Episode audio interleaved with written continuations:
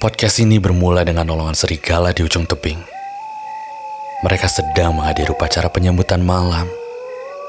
Kutemukan anak tangga yang menanjak, kakiku meraba, melaju, hingga mengantarkanku menuju gerbang kastil dengan dua pengawal di sampingnya. Mereka pun menarik tuas.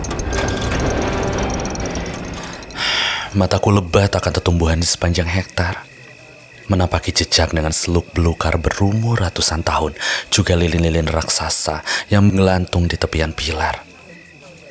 Sungguh megah.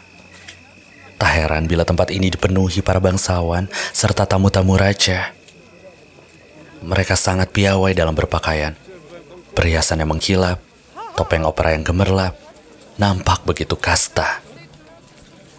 Adegan ini akan terasa begitu kurang tanpa hadirnya suara hujan. Maka, lalu bagaimana jika ku tambahkan sedikit not balok? Sempurna. Kini seluruh mata dibuat terkesima saat kereta kuda memasuki singgah sana. Turunlah seekor perempuan dengan gaun putih, sepatu kaca, dan sebagian parasnya yang dibungkus topeng berbulu di sepanjang dagu. Lalu dengan elok, dia pun menyampaikan salam. Perempuan itu merendahkan posturnya, mengangkat sedikit gaunnya, dan menekuk sebelah kakinya. Aku berdiri tepat lalu terpatung terbawa arus. Ada kesepakatan dalam diam saat kita berdua memutuskan untuk bertemu di tengah-tengah kerumunan. Lalu muncul dua buah cawan cantik yang terlilit serabut akar dari bawah tanah serta helai daun yang di setiap lembarannya mengalirkan anggur. Kita menyilangkan tangan, meneguk mabuk, kemudian bersama-sama menyaksikan benda langit menembus atmosfernya. Ialah bulan yang memperpendek jaraknya, turun sepertiga lebih dekat dari biasanya. Bulan menjadi satu-satunya lampu pemancar, menyala, menerangi kita berdua dan yang lainnya lenyap dalam senyap. Kurai pundak, kusentuh pinggangnya dan kita pun berdansa. Dia bagai unggas. Gaunnya mengibaratkan kepakan sayap. Mancung hidungnya menyerupai paruh. Lehernya seharum pagi. Nafasnya berkibar. Meski temponya kadang tak beraturan. Namun entah mengapa, terasa begitu kolosal.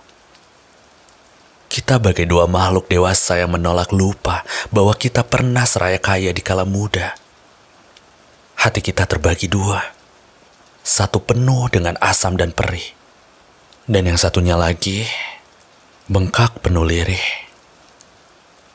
Kita merekayasa sebuah kebahagiaan di balik gulita. Menebar senyum palsu seterang gempita. Namun lagi-lagi, Pesonamu merenggut caraku berpikir. Terkagum-kagumnya aku hingga aku ini lupa bahwa menari bersamamu seolah berada pada perbincangan kita akan hari kemarin. Namun kali ini tumpah tanpa bahasa. Tentang kita. Tentang kita yang tak sesederhana kisah pujangga di layar lebar tentang kita yang tak selembut torehan pengecut para penyair buku cetakan. Tentang kita yang dibuat kenyang oleh tafsir dari kebanyakan orang. Tentang kita yang terbiasa dipecut serta menjadi budak-budaknya takdir. Tentang seluruh sakit-sakit. Kepalanya tergeletak di pundak. Dagunya membeku mengelus bahu malapetaka itu pun tiba. Belum lama aku memilikinya, ada genggam yang tergelincir. Unggas melepaskan diri, mengelak mundur sepuluh langkah dariku. Lalu, para penonton menyudahi segala bentuk kontak fisik yang ada. Sorak yang kalian dengarkan bukanlah apresiasi betapa romantisnya kita saat berduaan, karena unggas, unggas telah menepikan dirinya di sebuah altar. Bersama seorang pangeran dengan sebatang emas di tangannya. Sedikit demi sedikit ditelan gelap. Aku meredup Aku bukanlah fanatik akan bahasa-bahasa ikhlas mengharuskanku menghunuskan pedang. Kali pertama aku merasa diri begitu ilegal. Oleh karenanya, Paduka Raja memerintahkan seluruh barisan prajuritnya untuk menghujaniku dengan busur panah. Tepat di panah yang ke-10, aku berlutut. Dan suara alarm berhasil membawaku kembali ke Masehi. Menyadarkanku bahwa sekarang kita berjarak beribu spasi. Dengan kelopak mataku yang terbuka, aku kembali mengingat bahwa tadi malam aku sempat menghadiri sebuah acara resepsi. Sebuah acara peresmian antara pria itu dan kamu.